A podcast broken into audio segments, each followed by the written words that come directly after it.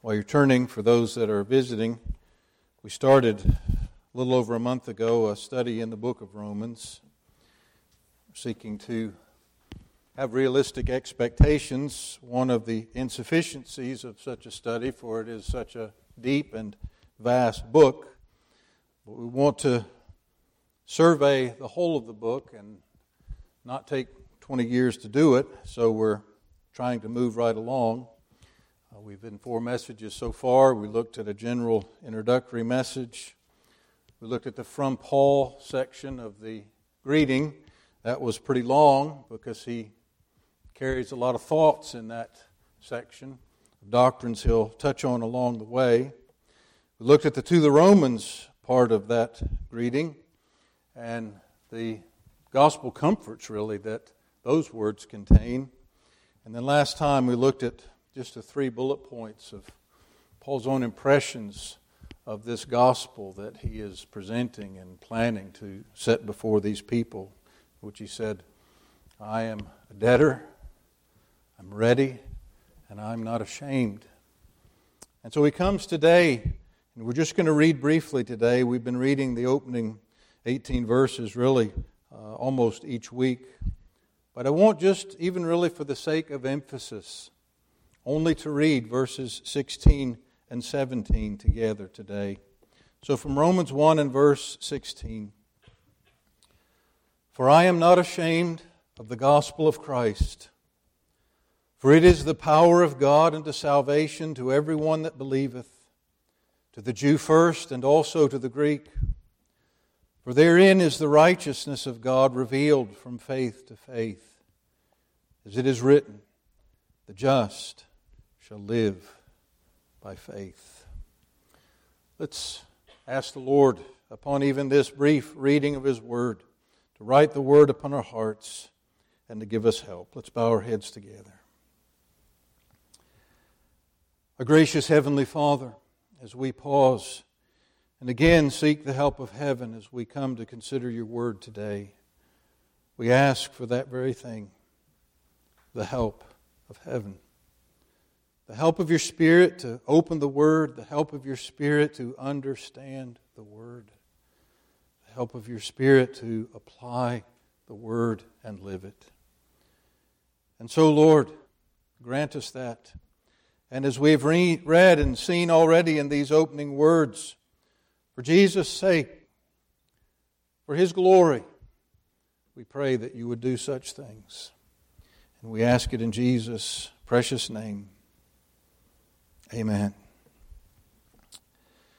In these words that we have read together today, there is no room for doubt in the assertion that Paul is clearly giving the theme of this most important epistle. In a word, that theme is the gospel. In a series of phrases, we might say that that theme is the revelation of how God places the ungodly in a righteous standing with himself by faith alone. I want to look at these words, these two verses that show us the theme, the thesis really of Paul's epistle. But I want to pause for a few minutes before we get to the very meat of these words and just highlight a couple of things. There's one thing I want to highlight that we're not going to I trust we'll mention it as we go along, but it didn't make its way into the main headings, if you will. But it's that this gospel is revealed. This gospel that Paul's going to unfold, that he's going to give so much detail about in this epistle, is not the, the sanctified thinking of men. It's something that God Himself has revealed unto us. It's not religion, if you will. There's a lot of truth in the trite phrase that religion is man seeking God. Christianity is God seeking men. This is a religion, this is a gospel that is revealed. But I want to pause still again and further. And I want to look at some key passages in the book itself. You, you have that privilege in something that's written you don't have that in something that's preached. some of the difference. I've had to deal with this with students and papers already this year that preaching is different than writing.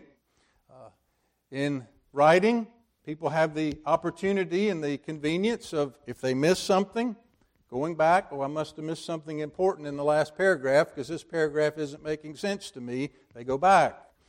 There's no need, as it were, to repeat yourself over and over, like to meet a word count or something like that. But in preaching, well, you might drift a little here and there. You might be thinking about why does this leg hurt so much today and so forth.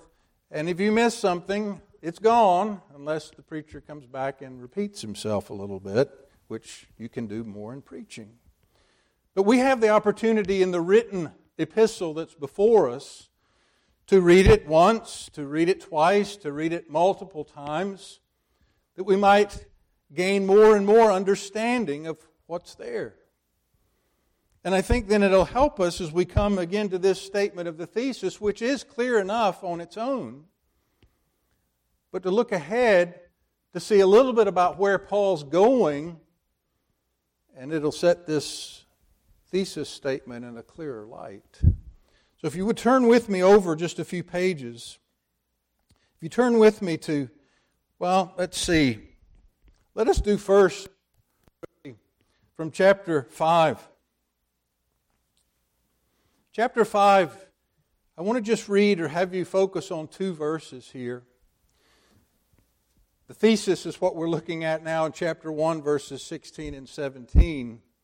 But if you wanted to add along the way in an analysis of the book, the key passage, the real central meat of what Paul is dealing with, you would put here from Romans 5, verse 12, down to verse 21. If you read with me verse 12, for as by one man sin entered into the world, and death by sin. So death passed upon all men, for that all have sinned. Notice that emphasis. Whereas by one man sin entered. Now, if you turn over to verse 19 of chapter 5, just a few verses down, as Paul's worked through that truth, he comes in some ways to summarize it. Verse 19 For as by one man's disobedience many were made sinners, so by the obedience of one shall many be made righteous. Now, folks, that is a giant text. It's one I would put to you to commit to memory early in life and keep in memory and review all throughout life.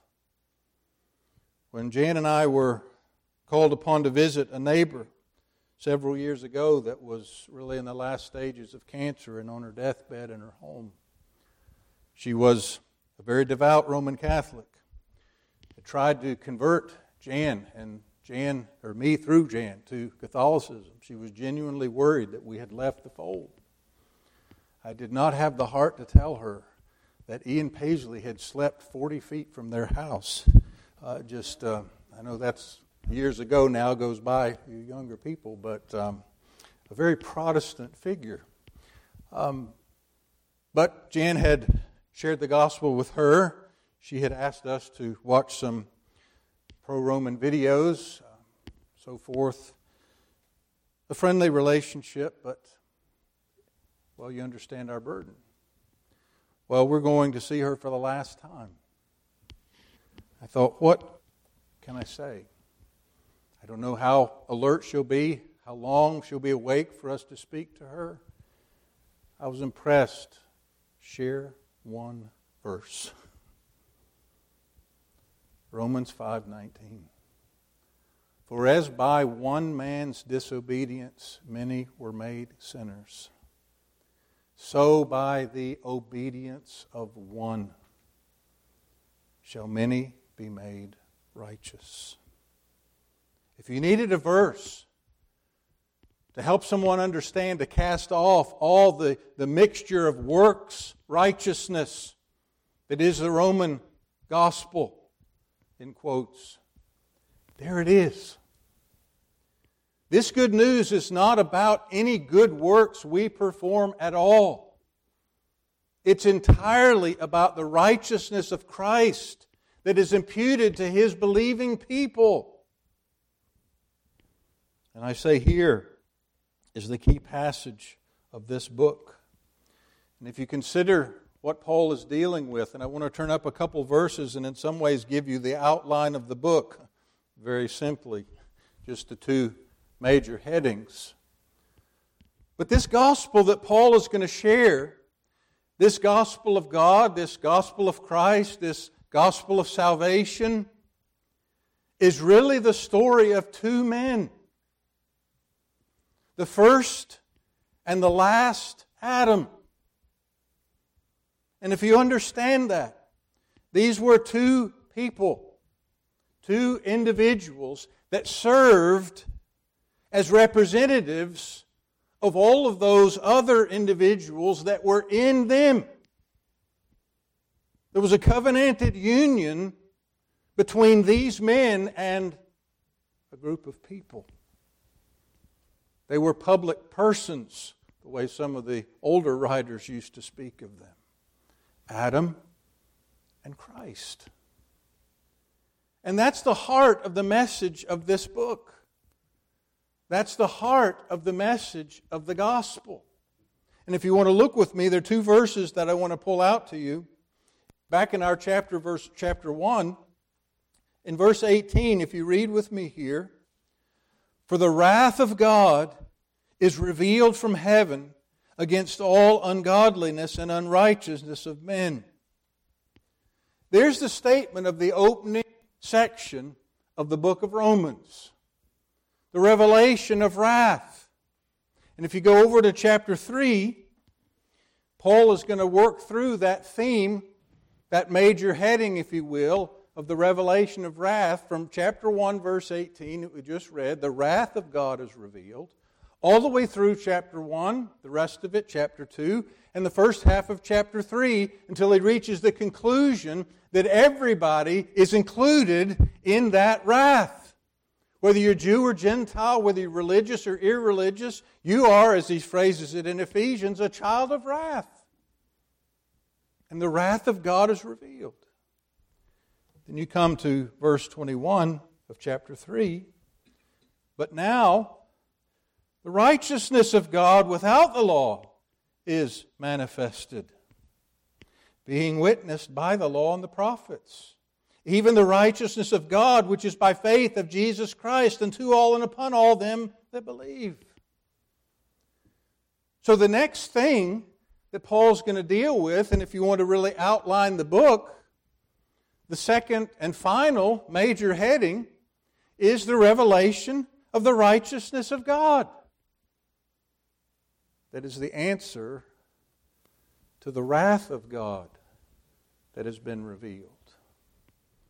And so, as you come from that key passage in chapter 5, and then you come back to these two clear statements of something that's being revealed, the two major headings, if you will, of the book are with reference to those two men Adam and Christ. And in Adam, that first man, we see sin condemnation, and death resulting from that sin. And in Christ, the second man, we see righteousness, justification, and life resulting from Christ's perfect obedience. Now, I think it's important to understand this structure of the book. I understand, and if you look at different commentaries and study outlines, it's very common to outline the book, chapters 1 to 3, condemnation, chapters 4 and 5, justification, chapters 6, 7, and sometimes they include 8 in there a little bit, uh, sanctification. Then you get to chapter 9 through 11, and you have to put this parenthesis in there the problem of Israel. I'm not sure how much of that is a parenthesis or going through the remainder of the argument. But it's not improper to see those pieces of the gospel justification and sanctification and glorification. Paul deals with those here. But the point is, he doesn't deal with those in isolation. He deals with those as an unfolding. Well, the first heading is what's our condition naturally? How do we come into this world? We're born sinners because there's this first man that we were in. And sin came. And condemnation and death resulting from that. And the good news is that God has prepared a second man, and that through him righteousness comes. And that results in justification and life. And all the other parts of salvation, those topics that come along, are part of what we get in that second man. And it's no problem, if you will, that the first major section of the book is about two chapters when you work it all up part of chapter 1, all of chapter 2, and part of chapter 3. And that the second major heading is the last part of chapter 3 and the rest of the book because, well, it doesn't become as difficult to understand sin as it is to look at that thing we sung of today the wonder, the wisdom, and the power of God in justifying sinners. How can that be? Well, we're not surprised at all that Paul spends more chapters on that than the first heading. And so, if you look at that and have something of what's coming in mind, then let us go back to our text for today, verses 16 and 17 of chapter 1. We already looked last time at the opening part of verse 16 because that's the third of three very clear affirmations that Paul makes with regard to how he has been impacted by this gospel. He sees himself as debtor, he sees himself as ready to preach, and then he sees himself as not ashamed. There may be others that are ashamed. The parts of this gospel that are offensive to the natural mind, they're offensive to the sinful mind and to the world and even offensive to the religious mind that doesn't understand the gospel. But Paul has said, I'm not ashamed of the gospel. Paul very clearly is going to own this gospel. And he answers that by saying, I'm not ashamed of the gospel of Christ. Why? For. Because. Because it is the power of God unto salvation to everyone that believeth, to the Jew first and also to the Greek. For therein is the righteousness of God revealed from faith to faith. As it's written, the just shall live by faith. I want to just make three statements to you today that are clearly on the surface of this theme of these thesis verses, if you will. And the first statement is this Salvation is a work of God's power. Now, here Paul uses salvation, the term, as a general term, which is going to include all the elements that he's going to unfold in such detail later on in the book. It's going to include justification. It's going to include sanctification. It's going to include glorification. It's going to include Christian living and interacting with one another. It's going to include life in the church, life in the world, all of those parts of salvation. So, this salvation is a work of God's power. He says, I'm not ashamed of the gospel of Christ, for it is the power of God unto salvation. Notice Paul doesn't say the gospel gives power. No, he just says it simply and directly the gospel is power. It is the power of God unto salvation. Thought of bringing one of my I lose count. It's either 28 or 29 commentaries on Romans. I don't consult all of them every week, by the way. I'll just confess that. I have a few favorites. But there was a, a precious paragraph that Leon Morris gave with regard to the gospel being power. That it is the power of God unto salvation. But he summarized by saying the gospel, the power of God is at work everywhere the gospel is preached. The Spirit of God takes up the good news of Jesus and works in the hearts of the hearers. It's not something we work up in ourselves. It's not some power that we contain in ourselves if the preacher can just be a good motivational speaker and get us convinced that it's time to flip the switch. That's not salvation. Salvation is God's power working in our lives. It's His power all along. Period.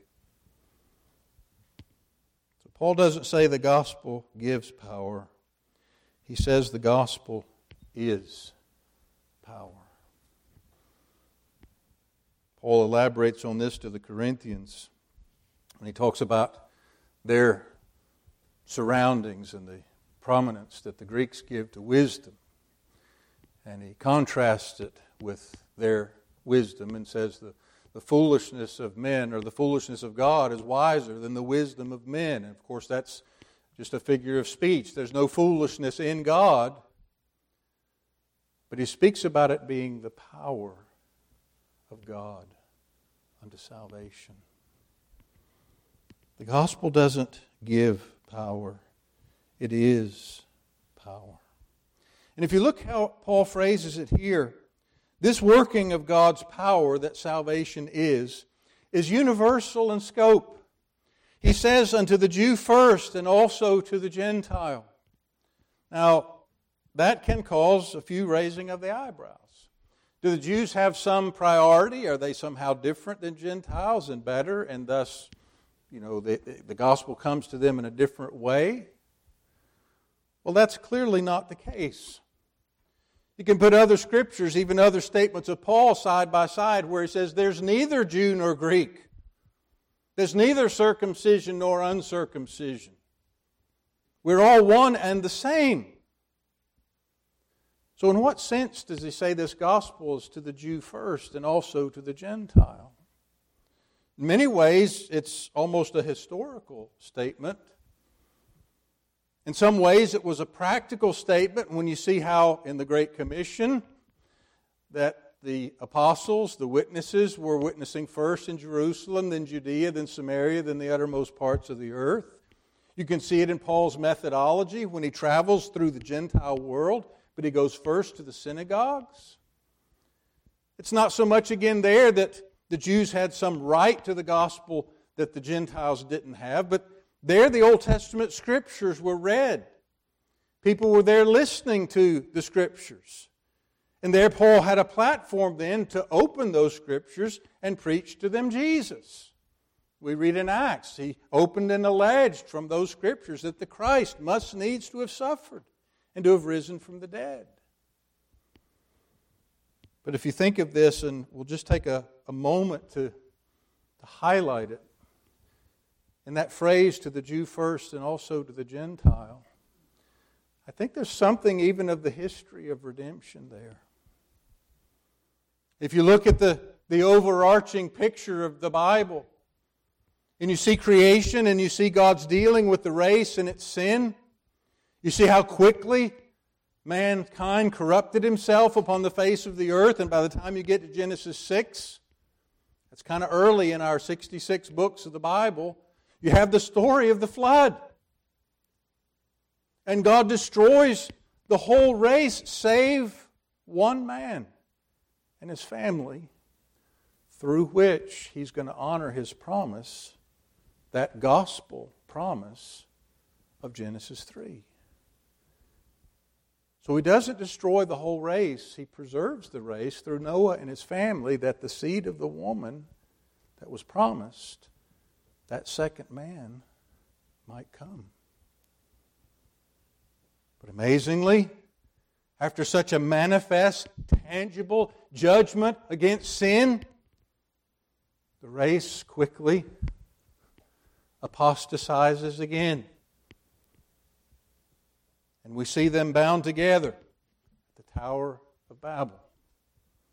And even the supposition of the scholars that the intention of the building of that tower is to have a refuge into which to flee so that the waters wouldn't overtake them again. As if somehow we can build something that can withstand a flood, that God would choose to send again, but He promised not to do that. And so instead of judging the race again at Babel, what does He do? He singles out a man. He calls Abraham as he has divided the race now into races, different nations, and scattered them. There are implications for this if you go all the way to the end, where all of the nations, all the races will once again seek to unite themselves against the Lord and against His Christ. Psalm 2 seek to overcome that division, that holding back of a unified humanity, a gracious holding back of a unified humanity. What is the spirit of Babylon? I mean, it's a giant theme in the scriptures. The spirit of Babylon is the uniting of all mankind apart from God on a unity based on something other than God, other than truth, other than the gospel. Well, God delayed that when He confused the speech. And men were forced to separate into nations. But He called one man. And He formed one particular nation through His seed, again to honor the promise of sending this second man.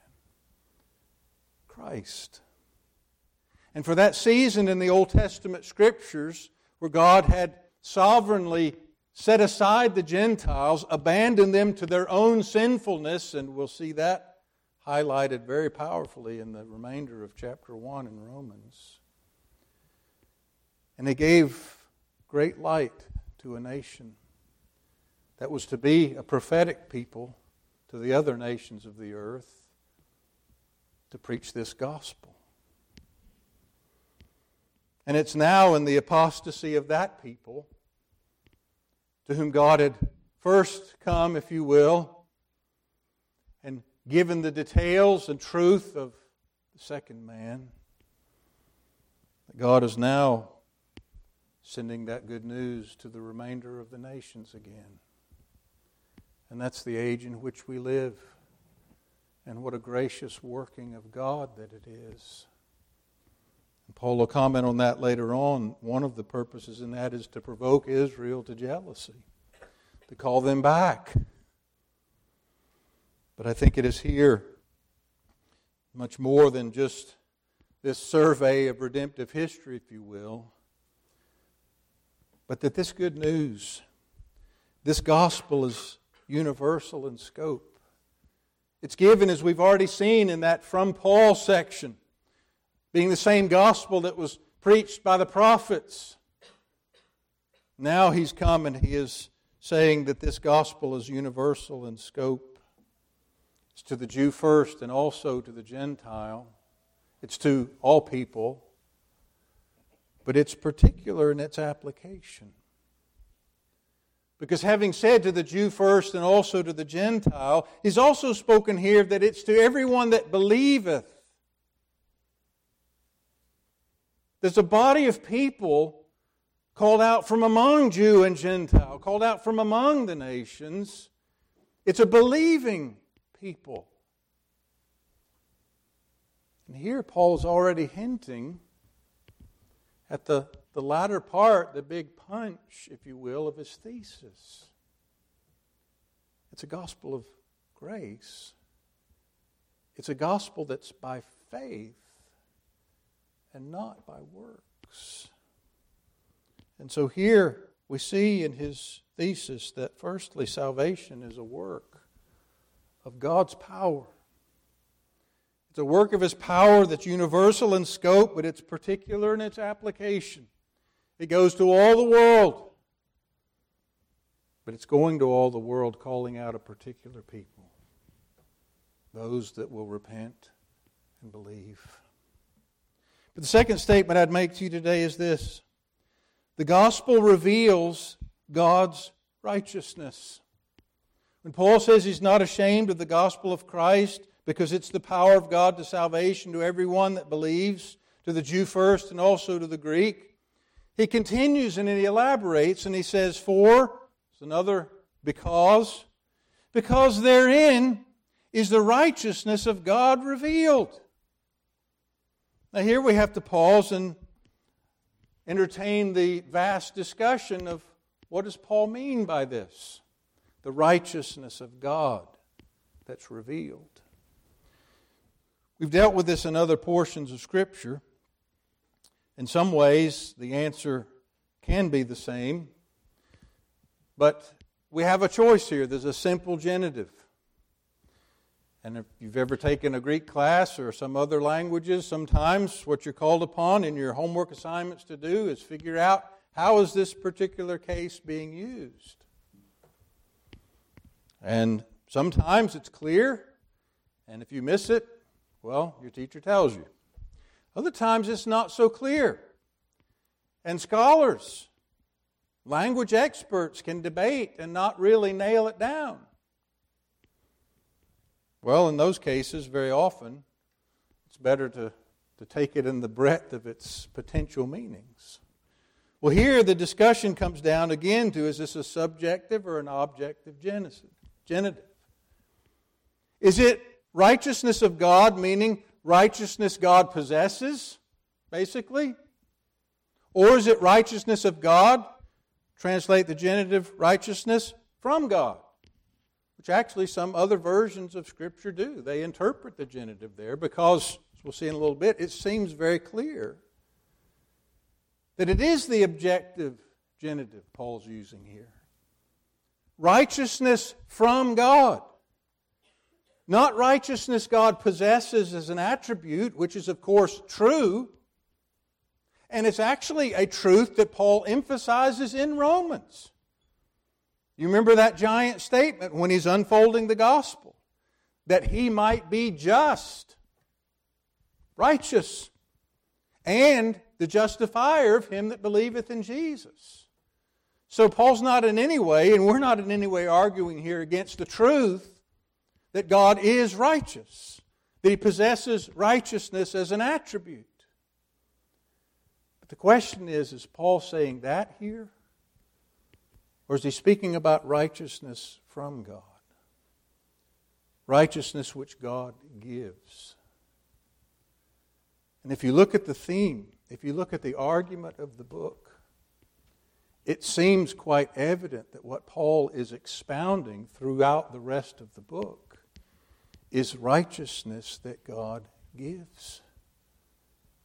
Righteousness that's from Him to us as a gift of grace. Now, I want you to turn with me for a minute over to the book of Philippians.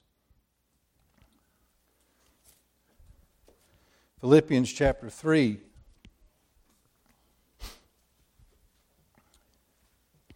Philippians 3 and verse 8, Paul is dealing with this very similar theme. He says, Yea, doubtless, and I count all things but loss for the excellency of the knowledge of Christ Jesus my Lord for whom I've suffered the loss of all things and do count them but dung, that I might win Christ, verse 9, and be found in him, not having mine own righteousness, which is of the law, but that which is through the faith of Christ, the righteousness which is of God by faith. Now, Paul helps the Greek students here by not just using this as a simple genitive, but turning it into a prepositional phrase which he says the righteousness from God. There's no question, there's no variation of acceptable alternatives here. This is righteousness God gives. And so it is clear that is a central theme and truth of the gospel. And since it's so clearly unfolded for us in chapter 5, most agree, and I have to say a hearty amen to them. That's what Paul's talking about here. He's talking about the gospel revealing a righteousness which God gives. The gospel reveals God's righteousness. Let us come then to our third and final point then today. Salvation is a work of God's power. Salvation of the gospel reveals God's righteousness, that righteousness that He gives to sinners, that righteousness that He graciously grants to the unrighteous. Our third point salvation is entirely by faith. We come then to the phrase, closes out his thesis, for therein is the righteousness of God revealed from faith to faith. He's going to supplement that with a quotation from the Old Testament as it is written. But really, the conclusion of his thesis is this from faith to faith. Now, again, commentators and scholars have wrestled with this. Uh, it's staggering to me in some ways to see where people can go with this. Now, I confess, as a young person, when I read this, when I was memorizing these verses and these chapters in quizzing as a teenager for Bible camp, what does that mean? From faith to faith. Do you change from one kind of faith to another along the way somehow? Is there some progression that's in view here? Some people start talking about a progression from the Old Testament to the New Testament. Maybe trying to draw in what we saw earlier in the, in the greeting, that it's the same gospel all along. Well, if that's the case, why, why some distinction from an Old Testament faith to a New Testament faith and some progression there?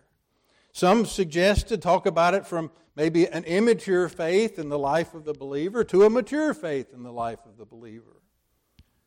But I don't think that this statement Paul is making is one of progression at all, of one kind of faith to another kind of faith at all. It's simply a statement of emphasis. It's a figure of speech to point out and put a, a bright spotlight on the truth and the fact that it is by faith from first to last. It is by faith from beginning to end. It is by faith entirely or if we can jump forward a few centuries in church history to the great debate at the Reformation. It's by faith alone. That's what Paul has said. This righteousness of God that is revealed, a righteousness from God that is revealed, is a righteousness that is granted, is a salvation that is given entirely by faith. Now, he's going to unpack, to use some of the academic lingo, he's going to unpack this later. Because we have questions even when it comes down to faith. The, the fleshly religious mind, the Arminian form of thinking, is ready to turn faith into a work to turn faith into our part that we add to what God has done when He did His part. That's not the Bible's definition of faith at all. It's not Romans' definition of saving faith at all. Can I give you something we suggested years ago? I can't remember where we were. For some reason, I feel like we were in John's Gospel, but wherever it was, we just put out there a working definition, if you will, of the Bible's teaching with regard to faith. Faith, gospel faith, saving faith, has as its peculiar quality that it abandons hope in self and leans entirely upon the work of another for our salvation. That's what Paul's going to unfold. He's going to unfold that so clearly, so directly, as he works through and comes to that key portion in chapter 5 that if you recall, he opens chapter 6 with an objection, with a question. What shall we say then? Shall we continue in sin that grace may abound? Why does Paul start dealing with that in chapter 6? Because he says, I know if you understand what I just said, that your salvation has nothing to do with anything you do at all. It entirely rests upon what Jesus has done for you in your place, and you can add nothing to that work. You're not in any way responsible for your own acceptance with God. Jesus is then the thought that's going to come in your mind then is, well, does it matter then how we live?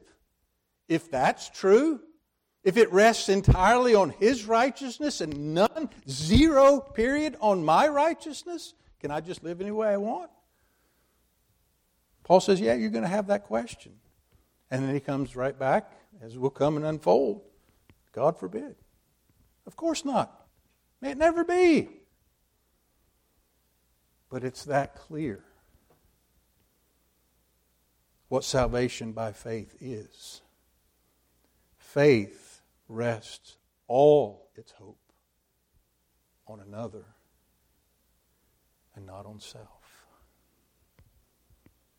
And this is Paul's statement of the gospel, of the theme, of the thesis that he's going to unpack in the rest of this epistle. Salvation is a work of God's power. Salvation reveals God's righteousness, God's gift of righteousness to sinners. And salvation is entirely, from first to last, from beginning to end, and everything in between, it's entirely by faith, not by works. Paul, if you will, could not be any clearer in where he's going. And he couldn't be any clearer in putting the theme before us of what the gospel really is. It's the good news that sinners. And when he starts and gets in gear with the next verse, it becomes a sobering reality who and what sinners all of us really are. The good news is that sinners are accepted by God through a righteousness that is a gift of grace received by faith alone. Let's bow our heads together. Our Heavenly Father, we today ask Give us help in wrestling with what is the simplicity of what we've read in these several statements, and yet the depth and power that they contain. We ask for grace and help as we continue to look through this epistle. And Lord, that the impact of that will affect every life. Lord, part us with your blessing. We would even ask now that you would grant your blessing upon our food and our fellowship together. Lord, we're thankful for times together with those of like precious faith. And Lord, we are thankful and mindful that you give us such good gifts. So bless us now, we pray. In Jesus' worthy name.